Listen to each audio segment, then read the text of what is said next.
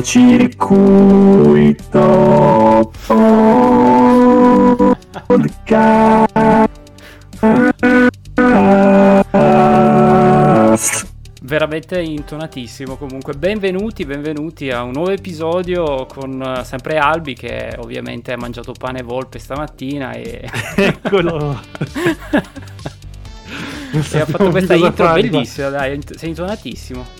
Hai visto che bravo? Sì, veramente bravo, bravo, bravo, bravo. Dici un po' Albi, questa ah, puntata... niente. Mm, questa puntata qua parleremo. Diciamo che è un format che ci piace come idea, cioè di parlare di scienziati, no?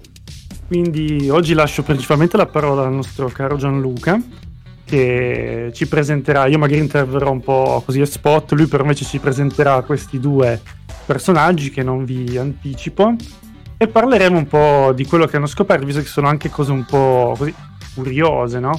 Certo. Eh, diciamo, magari per, per, fare una cosa hanno scoperto alla fine un'altra cosa, no? Questo è un po' anche eh, tipico della scienza, no? Magari tu cominci con un'idea, no? Dici, ah, sto facendo un esperimento per questa cosa qua e poi scopri tutt'altro. Penso che sia una delle cose anche più, più belle, no? Della scienza sì, sono, sono quindi... un bel, bel, paio di storie, insomma, che appunto eh, ci raccontano un po' la vita degli scienziati, ecco, le particolarità.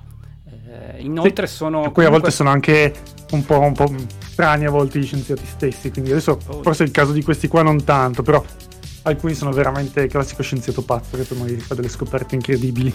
No, no, ma poi appunto eh, vediamo al fondo delle storie, insomma, cosa ci ha colpito di più e io, insomma, eh, sono due cose, due, due, personaggi abbastanza interessanti, ecco, che rimandiamo però il giudizio al fondo. La prima storia di oggi eh, parliamo della benzina senza piombo. Non so mm. se vi ricordate, tu Albi sicuramente credo, sì. fino agli anni 90 avevamo invece la benzina col piombo, il piombo tetraetile veniva utilizzato come antidetonante, ti ricordi? Ma antidetonante spieghiamo bene che cosa vuol dire però, no? Perché mm-hmm. quando avviene la combustione nel motore si crea un'esplosione. Si crea un'esplosione. No? Quindi l'antidetonante serve per limitare questa faccenda qua. Esatto. Mm-hmm. E quindi fino agli anni 90 appunto era, veniva utilizzato questo sistema qua per calmierare la benzina, passatemi il termine, ecco. Addirittura ti ricordi c'era la benzina normale e la benzina super. La differenza sì. tra una e l'altra principalmente era la quantità di ottani, appunto per avere una combustione migliore si aveva una percentuale di ottani eh, maggiorata, ecco.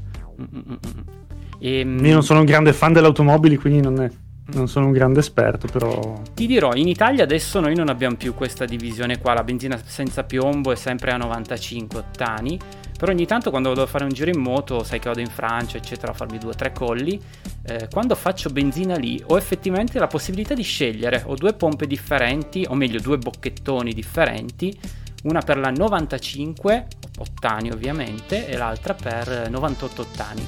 Devo dire che effettivamente... Io ero convinto, ci fosse ancora questa distinzione, soprattutto per chi vuole avere prestazioni maggiori, però non so.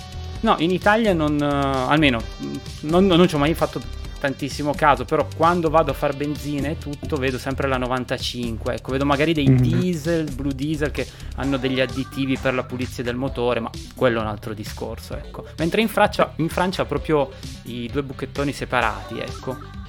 Quindi no. non, il punto è questo comunque della storia di oggi, non, non vi siete mai chiesti come mai siamo passati da una benzina con il piombo a una benzina senza piombo? E. Chiediamocelo. Chiediamocelo, chiediamocelo perché è una storia effettivamente interessante. Inizia in realtà negli anni 40 anni 50 del secolo scorso, quando eh, a uno scienziato, un chimico nello specifico di nome Patterson, eh, viene dato il compito di misurare l'età della Terra. Quindi da una mm. cosa che non c'entra niente vedremo come arriveremo poi al piombo, ecco. Qua dobbiamo però aprire una parentesi principalmente eh, ovvero come si può misurare l'età della Terra. Nello specifico mm. ci può essere utile eh, una caratteristica del decadimento radioattivo, ovvero vi basti sapere, detto in maniera molto semplice, che vi sono alcuni atomi instabili di alcuni elementi che trasmutano... Quelli famosi? Beh, l'uranio classico, no? Plutonio. Attività, plutonio, ecco. Mm. Sicuramente, ecco. Comunque, in breve vi basti sapere appunto che questi eh, elementi, questi isotopi, si trasformano uno in un altro e alla fine di questa catena c'è sempre il piombo. Esempio, appunto, prima parlavamo di uranio. L'uranio impiega circa miliardi di anni per diventare torio. Al torio invece basta neanche un mese per diventare protottinio. Nello specifico però per questa diciamo catena di trasformazioni il punto finale di arrivo è sempre il piombo. Quindi riflettiamo Questo procedimento qua si chiama decadimento. Questo è il decadimento radioattivo, esatto. Poi non ci avventuriamo, c'è il decadimento alfa, beta, insomma. Per cosa serve a noi il discorso di, di oggi? Eh, è importante sapere principalmente che il punto d'arrivo è sempre il piombo, che resiste per sempre, ecco. Per chi magari è interessato a robe scientifiche nerd come me, se qualcuno di voi a casa ha la tavola periodica, questi elementi qua radioattivi si trovano staccati dalla tavola principale in basso, diciamo, sono quelli che vengono chiamati anche eh, lantanoidi attinoidi, ok? Questi qua sono tutti gli elementi radioattivi. Ok. È roba super nerd, niente. No, ma è sempre interessante. Eh. Meglio sapere le cose che non saperle, dico sempre. E, ehm, comunque, eh, dicevamo appunto, il punto d'arrivo al piombo quindi riflettiamo un attimo, se noi eh, sappiamo ad esempio che in un certo minerale ci sono tot parti per milione di uranio, noi, se noi andiamo a misurare quanto piombo c'è in quel minerale, riusciamo a capire appunto quando è stato forgiato quell'elemento. Perché l'uranio si è trasformato in piombo e sappiamo quanto tempo impiega l'uranio a diventare piombo. Semplice, no? Quindi se io voglio misurare ad esempio l'età della Terra, prendo una roccia terrestre antichissima e eh, misuro appunto la quantità di piombo. Esatto. No, purtroppo non è così semplice, Albi. Ops! Eh, già, già, già, già. Sarebbe veramente facile, ma non è così. Il motivo principale è perché la roccia generata quando si è stata formata la Terra, il Sistema Solare, non esiste più è cambiata, è diventata qualcos'altro. Questo perché eh, diciamo, la Terra in giovine età ha avuto diciamo, degli sconquassi mica da poco, era una palla incandescente pr- praticamente. Sì, quindi... diciamo che ha subito parecchi traumi. Oh sì, sì, sì, sì. Anche Però... perché non c'era l'atmosfera che c'è oggi che ci protegge no, ma da qui, fra vulcani, robe varie. Tutto, esatto. disastro, ecco. Diciamo una gioventù tumultuosa. Lo spazio. Un adolescente. Sì, esatto. Lo spazio invece mh, mm, è un discorso differente. Perché parlo dello spazio, Albi?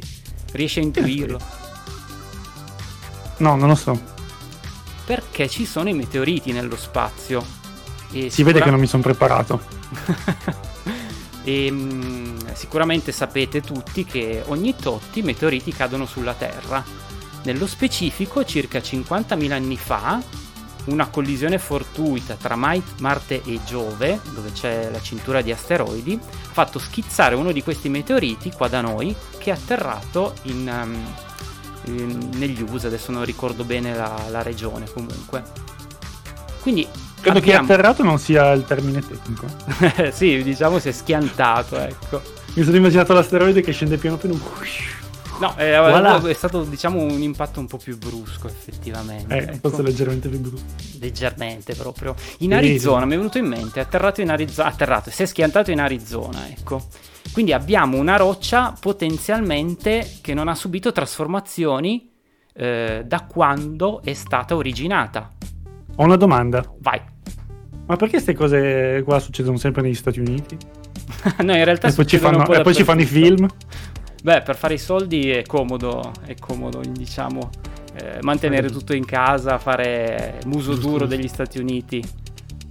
Vai. E, mh, dicevamo appunto è atterrato, eh, si è schiantato, scusate, eh, l'asteroide. Ci risulta comodo utilizzare quindi questo meteorite per calcolare l'età del sistema solare. L'idea di Patterson era proprio questa, prendere nello specifico, erano degli zirconi addirittura, e calcolare quanto piombo ci fosse in questi zirconi. Quindi prende il campione, va nel suo bel laboratorio e inizia l'analisi. Fa l'analisi un po' di volte, problema però. I dati non sono stabili. Questo cosa vuol dire? Che una volta gli viene un risultato di, che ne so, 100, una volta gli viene il risultato di 1, una volta gli viene il risultato di 10. Lui non riesce a capire come mai. Eh, la prima cosa a cui pensa è eh, contaminazione, quindi qualche esperimento precedente fatto in quel laboratorio eh, ha contaminato appunto gli strumenti. Quindi si mette lì, pulisce tutto, eh, addirittura fa bollire nell'acido gli strumenti, è veramente un precisino Patterson ripete a questo punto l'analisi. Niente, sempre solito problema. Quindi dati inconsistenti, non stabili, valori sballati. Ma lui da testardo qual è, crea addirittura il primo laboratorio ultrasettico, lì finalmente riesce a datare una roccia già datata, quindi non ci sono impurità eh, di piombo, riesce effettivamente ad avere un risultato corretto e a questo punto si prepara per datare appunto eh, il meteorite. Utilizza un uh, macchinario, praticamente un magnete, che separa i diversi materiali e calcola appunto quanto piombo c'è in quel meteorite. Tramite questa operazione riesce a risalire al fatto che eh, pardon, il sistema solare è stato creato 4,5 miliardi di anni fa. Sistema mm. solare, quindi anche la Terra, ecco. Quindi eh, diciamo con la sua ter- testardaggine è riuscito comunque a calcolare l'età in maniera... Ma leggermente in contrasto con un libro che comincia con la B e finisce con Ibbia. Zitto, zitto. No, modificati esatto. la voce così non risaliscono. Non no, risalgono no, no, Risaliscono, oh. e, ehm, non risalgugliano. Risalgugliano. E, ehm, però appunto Patterson non si ferma qua. Da diciamo ottimo scienziato qual è si interroga sul fatto eh, di come mai c'è tutto questo piombo nel, nel mondo, ecco, nell'atmosfera. Mm, mm, mm, Tra l'altro piombo, eh, sappiamo, eh, salutiamo Pezzo di Nerd. Ciao ciao. Bella Pezzo di Nerd, non l'ho visto, eccolo sì, lì. L'ho visto adesso io. Ciao ciao. E piombo tra l'altro sappiamo che è tossico. Albi tu riesci esatto. a dirci qualcosa di più essendo ah, magari biologo? Allora, innanzitutto io parto subito sempre da, da, dalle nerdate che mi piacciono tanto. Quindi gli stessi che avevano la um, tavola periodica degli elementi prima possono tornarci anche adesso. Troveranno il piombo nella posizione numero 82, ok? Che mh, mm, corrisponde alla, mm, all'interno della tabella ai metalli. Quindi il piombo è un metallo. Fin qua direi che ci siamo. Qual è il problema del piombo? al piombo non va tanto d'accordo con il nostro organismo, con l'organismo degli esseri viventi.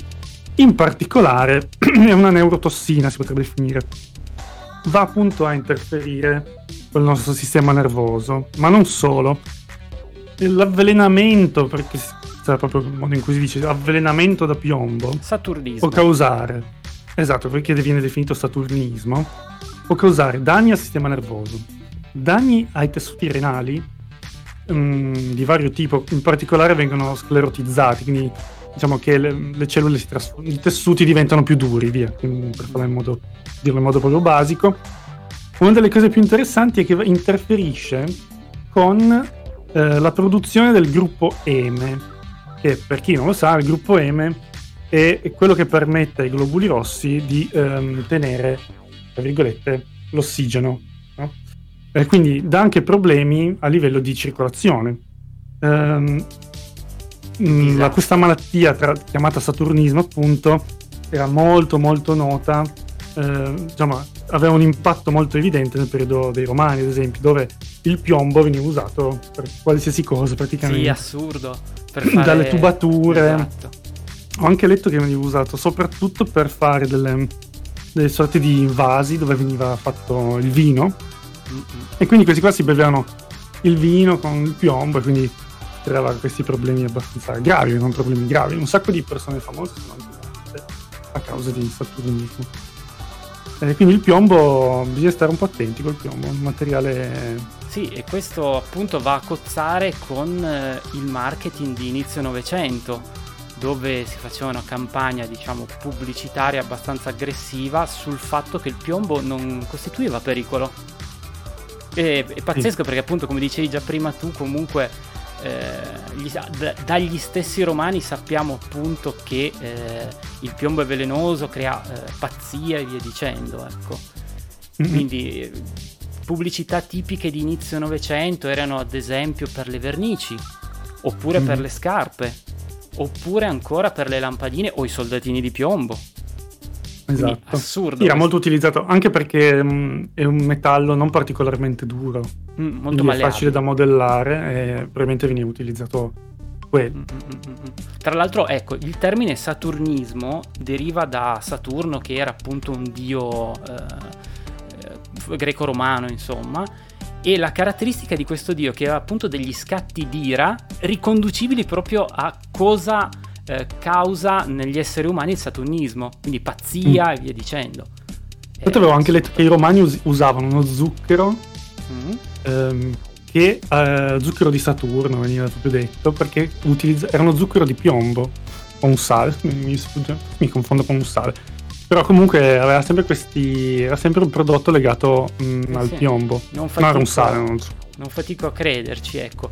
Eh, ritornando appunto agli inizi Novecento, addirittura la General Motors aveva assunto un chimico, eh, Robert Kio, mi pare si chiamasse, per pubblicizzare la sicurezza del, eh, del piombo. Quello che diceva lui era, per l'utente tradizionale, quindi chi ha una macchina, fa benzina e non è esposto direttamente alle lavorazioni del piombo, non c'è pericolo. Lui questo diceva. Patterson però, mm, ci ha visto lungo, nel senso che non è convinto di questa spiegazione, tant'è che parte, va a misurare i livelli di piombo negli oceani, sia in superficie sia nei fondali marini. In superficie vede che eh, la quantità di piombo è molto alta, mentre negli abissi marini la quantità di piombo è minima. L'acqua degli oceani impiega centinaia di anni a mescolarsi, quindi riesce a intuire che ehm, è un fenomeno recente questa presenza di piombo nel nostro mondo. Ti dirò di più, addirittura fa anche carotaggi nei ghiacciai più antichi, quindi formatisi migliaia di anni fa, e lì non trova piombo. Pazzesco. Mm. E cosa fa a questo punto? Intraprende una lotta. Praticamente inizia appunto a battersi per far bandire il piombo dal commercio Ovviamente cercano di farlo licenziare, gli tolgono i finanziamenti. Eh, parte una commissione di un senatore, adesso mi sfugge il nome comunque, una battaglia che dura addirittura 20 anni. Quindi eh, eh una cosa lunghissima, diciamo. Da un lato c'è questo Robert Kio che si batte appunto sostenendo che eh, la quantità di piombo nell'ambiente è normale, non è nulla di anomalo. Dall'altro appunto c'è invece Patterson che sostiene invece che ci stiamo lentamente avvelenando. Dopo una battaglia appunto di 20 anni, Patterson riesce ad avere la meglio. Vi metto anche una foto che vi ero dimenticato, così è anche bello vedere in faccia chi, chi diciamo, ha avuto queste diciamo, belle vittorie ecco, per tutta l'umanità, secondo me. Eh, Quindi sì. l'uomo che ha calcolato l'età della Terra ha avuto un grandissimo impatto sulla vita di tutti noi. Me piacciono molto queste storie. Sì. Eh, prima ho detto del sale di, di, Saturno, zucchero di Saturno. Allora mi, mi, correggo, lo dico in modo più preciso. Allora, il diacetato di piombo o acetato di piombo sarebbe un sale di piombo, ok? Ok. Eh, però, i, siccome è un dolcificante, ha un sapore dolce, per i romani era definito zucchero di Saturno, ok? Qui c'è questa sorta di gioco di parole, quindi è un sale, ma è, come è dolce, l'acetato di piombo è dolce al gusto, è uno zucchero, ok? Zucchero di... Ah, come gusto, no? Zucchero di Saturno. E lo utilizzavano come per fare il vino. Ok. Sì, sì, sì, hai fatto bene a precisarlo, però sì, sapevo che... A vedere così. Mm, mm, mm, e quindi... Siamo più niente. chiari. Io comunque adoro queste storie di queste persone che sono secondo me molto molto concrete, senza fronzoli, sanno esattamente la cosa giusta e la fanno, ecco, io Esatto. Sono molto attratti. Sì, sono molto coraggiosi anche, non tutti lo farebbero magari anche per via del dio denaro o perché hanno paura, eccetera, eccetera. Certo, certo. No, no. E quindi questo è il motivo per cui eh, il piombo tetraetile è stato bandito dal commercio, prima negli Stati Uniti e poi nel resto del mondo, perché ci stavamo lentamente avvelenando. E dobbiamo appunto ringraziare questo signore qua, un chimico. Guardate che lo stiamo facendo in altri modi. Molto Vabbè. Questa, oggi, ehm... oggi parliamo del piombo, ecco. Ok. Ok, allora, tac. E questa era la fine della prima storia, immagino. Yes! Quindi io farei un piccolo break ricordandovi che ci trovate su Twitch ovviamente, facciamo le live. Su YouTube abbiamo il nostro canale Cortocircuito Podcast dove ricarichiamo le live oppure facciamo delle puntate apposta, solo registrate. Adesso vediamo un po' come ci viene meglio. Mm-hmm. Ci trovate poi sulle piattaforme podcast, come ad esempio Spotify, Google Podcast, Apple Podcast, anche qualcos'altro che adesso non ricordo. Comunque ci trovate dappertutto, sostanzialmente. Eh, il lieto fine c'è il pezzo di nerd, perché il lieto fine è che non ci stiamo ammazzando col piombo. Già. Mm-mm. Non sei d'accordo? Non sei contento di questo? Per chi ci ascolta in Spotify, eh, stiamo rispondendo a un commento in diretta, semplicemente. Esatto, ci hanno chiesto, ma il lieto fine? Il lieto fine è questo, che noi non ci avveleniamo col piombo. Il lieto fine è anche eh, per lui stesso, che adesso è, è riconosciuto, no? Come la sua attività sia stata per, per l'essere umano, per, per, il mondo in generale. Poi appunto, come accennavi tu all'inizio, è curioso, si è partiti da misurare l'età della Terra e si è trovato qualcos'altro e lui è stato appunto coraggioso a battersi per la giusta causa, ecco, per tutti noi in realtà. Mm. Bene, direi di passare alla seconda a questo punto. Passiamo alla seconda storia, che Vai. è altrettanto avvincente. Ce la introduci tu così e... che ho le, la gola secca come le piramidi. No, assolutamente no. no, no. Allora, questa storia qui mm. ci racconterà di un personaggio molto particolare che ha avuto a che fare con la luce, in un certo senso. Esatto. Quindi parleremo di radiazione luminosa, di spettri, che non si intendono i fantasmi, e basta, vediamo un po' dove ci vuole portare Gianluca con questa storia. Parliamo nello specifico di Fraunhofer, non so se l'avete già ah, sentito. Sapete perché non, non, ho detto il nome perché non lo sapevo pronunciare. Comunque, eh, Fraunhofer ci ha svelato qualche mistero della luce, ecco, diciamo così. Ma chi era? Principalmente era un orfano, un orfano che era stato poi affidato a um, un mastro vetraio della Baviera mm. e passava le sue giornate a lavorare in fabbrica, sotto padrone direttamente, e la sera invece faceva il servitore sempre dal suo padrone. Cosa succede un bel, bel giorno? Beh, dir troppo, ecco, perché il suo destino cambia quando crolla la casa del padrone. Quindi lui ah, rimane sotto bello. le macerie, purtroppo. Eh, una, una, curiosità è che addirittura il principe Massimiliano, futuro re di Baviera, quando sa di questo incidente, va a dare una mano. È una cosa piuttosto rara, eh, insomma, fa strano almeno a me sentire una cosa del genere. Mm. Comunque va a dare una mano, gli salva la vita e prende a cuore appunto questo ragazzotto.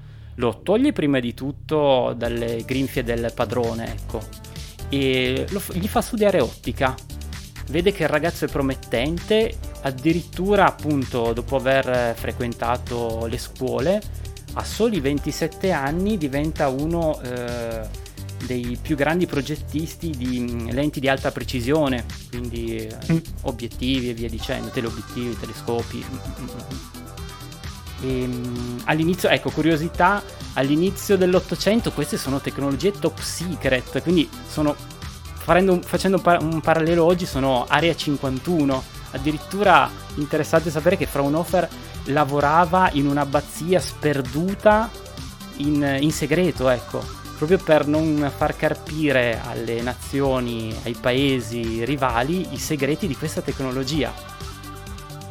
Quindi, Ma secondo te per quale motivo? Tipo motivi bellici?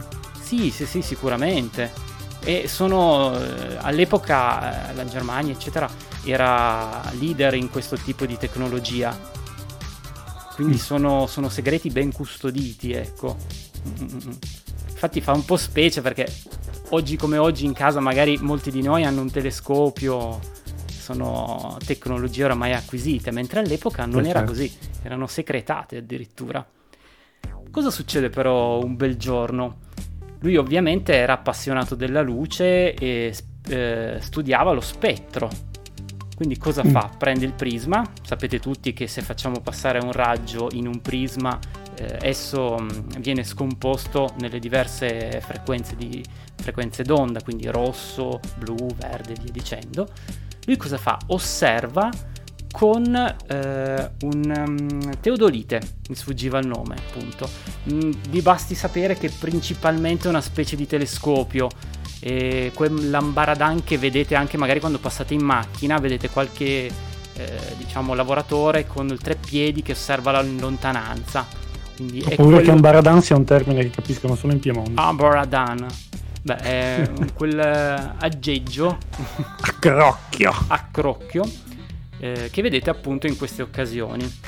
Lui cosa succede? Con questo suo teodolite si mette a osservare la luce che esce dal prisma e vede una cosa strana. Adesso vi faccio vedere l'immagine. Vede questa cosa qua. Raccontala anche per chi ascolta solo poi il podcast. Cosa, esatto. cosa stai vedendo? Sto vedendo tutta la gamma dei colori dell'arcobaleno principalmente lo spettro del visibile, lo no? spettro del visibile, quindi parto dal, rosto, dal rosso pardon, fino al blu violetto, però vedo che non è contiguo, ci sono delle piccole lineette nere in parti casuali a quanto pare dello spettro stesso. Fraunhofer si chiede perché, come mai, è strana questa cosa. E um, la risposta ce l'avremo solo un centinaio di, di anni più tardi sì, la cosa buffa è che lui in realtà è, è morto, no? Sì. Non sapendo esattamente alla fine che, cosa, che cos'erano queste. Anche Assolutamente no. no, no, no, no. Però... Sono passati cento anni da quando hanno realmente capito di cosa si trattava. Però la cosa eh, molto interessante è che in quell'esatto momento lì si sono incontrate la fisica e l'astronomia ed è nata l'astrofisica. Quindi non, lui ovviamente non l'ha mai saputo, e, però è, la, è, stata la conseguenza di questa sua scoperta, ecco. Eh, cosa, cosa avviene in realtà? Perché ci sono quelle bande nere? Il motivo va ricercato a tutto un altro livello di realtà, ovvero il livello subatomico. E tra. Parolacce parolacce di scienza! Vai! Io ti metto allora. anche... Aspetta. Magari ti Ho introdotto questo concetto di nuovo di parolacce di scienza o scientifiche, come piace a voi. Perché secondo me per capire questa cosa qua dobbiamo un attimo sapere che cos'è un atomo, no? E partiamo dalla parola. Allora, visto che poi parliamo di, di parolacce scientifiche, allora, atomo, se noi la, la, la splittiamo in A e tomo, eh, A è una negazione, no? Quindi quando si mette A davanti a una parola, strettamente una negazione tomo o tomè dal greco vuol dire dividere, no? Quindi se A è una negazione vuol dire non, no, e tomo, di, non, quindi divisibile, no? Perché tomo vuol dire dividere. Quindi atomo vuol dire non divisibile. In realtà sappiamo che non è, non è proprio così, no?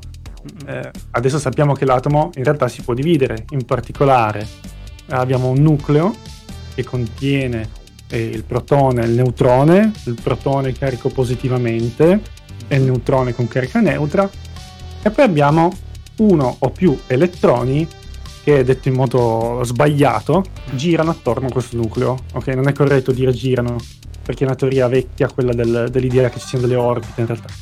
Eh, oggi si parla di orbitali, non di orbite, dove c'è una probabilità di trovare un, uno, un elettrone, diciamo così. Non esatto. andiamo troppo nel dettaglio perché poi diventa complicato. Eh, poi sappiamo ancora che eh, le, le, particelle possono, possiamo ancora scendere volendo ai quark, eh, mentre gli elettroni invece al momento paiono non essere eh, divisibili. Poi non si sa se è un limite nostro no? per via degli strumenti che ci mancano o effettivamente è una particella elementare. Sì, diciamo... Eh, boh e, ehm, l'atomo appunto è strutturato in questa maniera qua. Tra l'altro se non ricordo male la stessa parola atomo era nata appunto dai greci come hai detto tu. Sì, Democrito.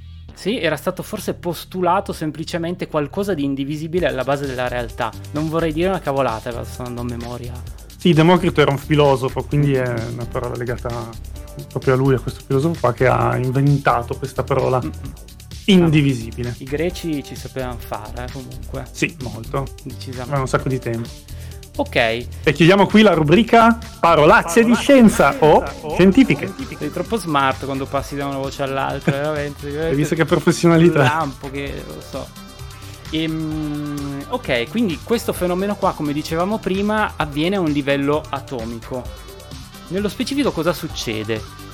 Prendiamo l'atomo più semplice per semplificare il tutto, l'atomo di idrogeno, dove c'è un nucleo, come ha spiegato giustamente e correttamente Albi, con un singolo elettrone che appunto orbita attorno al nucleo stesso. L'elettrone ha diversi posti dove può stare, mettiamola così, diverse orbite.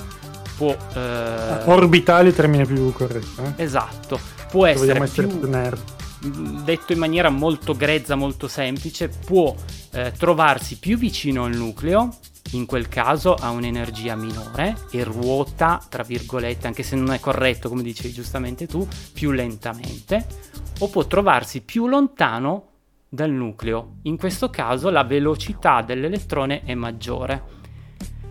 Qui eh, cosa succede? Ecco, nello specifico l'elettrone quando passa da un'orbita all'altra smette di esistere. E passa da una orbita all'altra per i seguenti motivi, ovvero se è un orbitale più vicino al nucleo arriva un, un fotone, arriva della luce, salta nell'orbitare più esterno e acquisisce energia Viceversa. non so se lo sai, ma gli orbitali possono avere un, un numero massimo di certo. elettroni, non possono averne un miliardo, no? Mm-hmm. Per esempio, l'atomo più semplice è l'idrogeno, no? Mm-hmm. E quindi avrà un protone e un elettrone, ok? Più andiamo a complicare i nostri, elettroni, i nostri atomi, più avremo elettroni che però devono essere bilanciati da protoni e neutroni. Quindi sono strutture abbastanza semplici da un certo punto di vista, però molto bilanciato. Esatto, molto molto bilanciato, il trucco è quello, ecco. Eh, appunto, come stavo accennando prima, quando invece salta, smette di esistere sull'orbitale più esterno e inizia a esistere nell'orbitale più interno, emette una, una lunghezza d'onda pari alla lunghe, pari, proporzionale alla lunghezza del salto, alla differenza energetica, vediamola così. Quindi cosa mm-hmm. succede? Che quando appunto l'atomo di idrogeno assorbe la luce, l'elettrone salta e va a disturbare lo spettro. Quindi è per questo motivo qua che noi non vediamo, quando lo osserviamo tramite un prisma, osserviamo la luce ad esempio del sole, non vediamo una serie di colori contigui, ma vediamo queste interruzioni, queste righe verticali nere. Quindi è pazzesco come il micromondo influenza appunto il macro. E quando osserviamo magari con Hubble una stella distante... Esatto, che è questo che collega la fisica con l'astro, no? La fisica e l'astronomia e dà vita ecco, all'astrofisica. È quello, la fisica è la fisica delle particelle. Certo. Astro è quello che stai dicendo adesso, cioè quello cosa facciamo di questa roba qua? Chi se ne frega alla fine di guardare queste bande nere? No, in realtà no. ci serve perché ci aiuta tantissimo a capire di cosa sono composte le stelle lontane. Riusciamo a ricavare se c'è idrogeno in quella luce che stiamo guardando perché ogni atomo ha una firma ben precisa tu hai parlato prima appunto di diverse tipologie ovviamente di atomi, l'idrogeno è il più semplice, il ferro ne ha 26 di elettroni se non ricordo male, avrà una firma, delle linee di Fraunhofer differenti. Quindi se io osservo lo spettro di quella luce, vedo la firma del ferro, so che a 150 milioni di anni luce c'è una stella col ferro al suo interno ovviamente. Quindi bellissimo. E poi io mi emoziono. Una sempre. cosa che io trovo, trovo, molto interessante è che ehm, sono sempre gli stessi elementi, cioè gli elementi della tavola periodica ci sono qui, ma ci sono anche in una stella lontana anni luce da noi, no? Uh-huh. Chissà se magari c'è qualche elemento, anzi sicuramente, cioè perché la tavola periodica non è eh, diciamo così, fissa. Quello che eh, abbiamo è, osservato, ecco, la tavola è in evoluzione. Eh, quindi magari, che ne so, tra qualche anno scopriremo un altro elemento da aggiungere alla nostra tavola periodica. Alcuni sono sintetici, eh, creati dall'uomo, Mm-mm. altri invece sono semplicemente elementi che vengono scoperti. In realtà neanche tra qualche anno.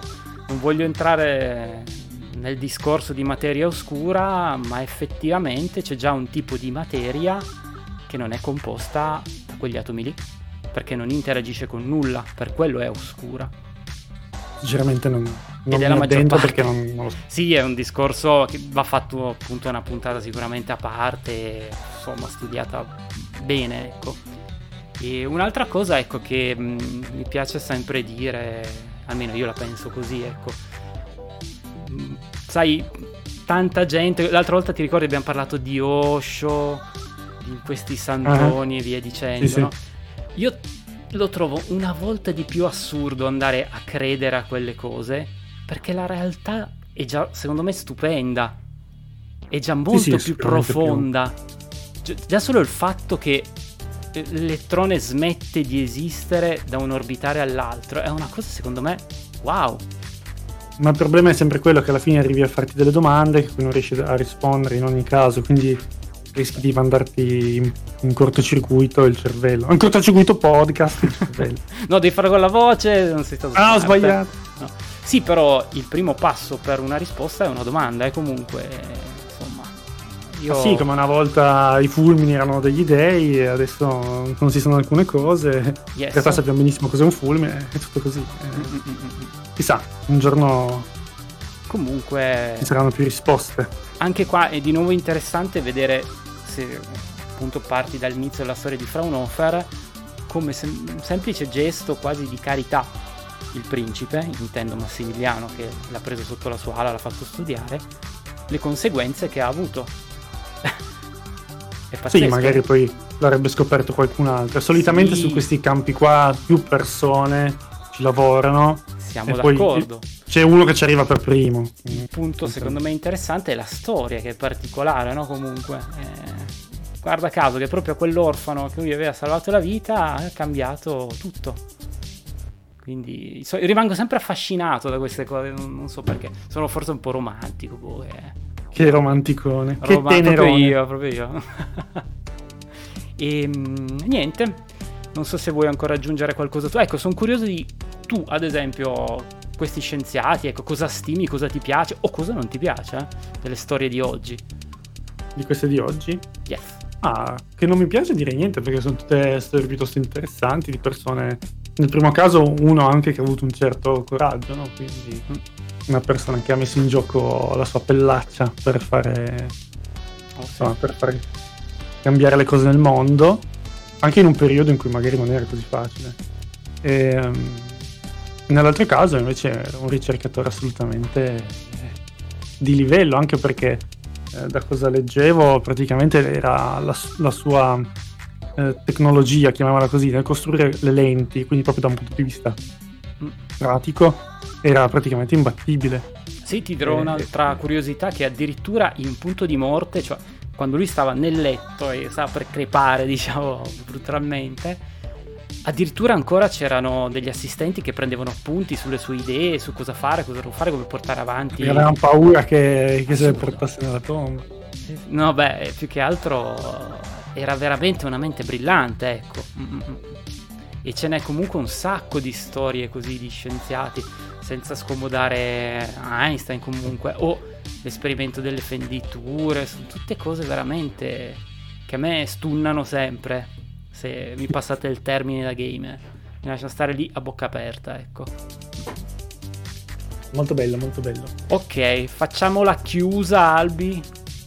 Bene, eh, sì, direi che possiamo chiudere qui e ci vedremo presto con altri, magari sia altri racconti di scienziati che altri argomenti, magari adesso vediamo un po', a me piacerebbe sempre stare un po' su argomenti anche di attualità, cose che magari notizie che escono fuori, un po' come abbiamo fatto con l'Orsa. Se vi siete persi la, la puntata dell'Orsa andatevela a recuperare. Molto bella. E, sì, abbiamo parlato sia di anima- dell'animale che un po' di evoluzionismo, che poi approfondiremo più avanti. E poi magari potremo continuare ad andare avanti presentando anche eh, personaggi che ci hanno affascinato, che ci interessano, che hanno storie particolari dietro. Devo portare anche qualche ospite di nuovo, eh, dopo il testimone che... Dobbiamo portare qualche ospite mm-hmm. di livello, ovviamente, tutti i nostri. Ok, vai, modifica sta voce che sento che lo vuoi fare. Sigla! addio, addio tutti con questa voce orribile. Ti è piaciuto? No, io preferivo l'altro. Fai quella robotica, fammi la, l'armonizzazione di cortocircuito podcast. Cortocircuito podcast. Orribile. Vi salutiamo alla prossima. Grazie per averci seguito. Ciao ciao.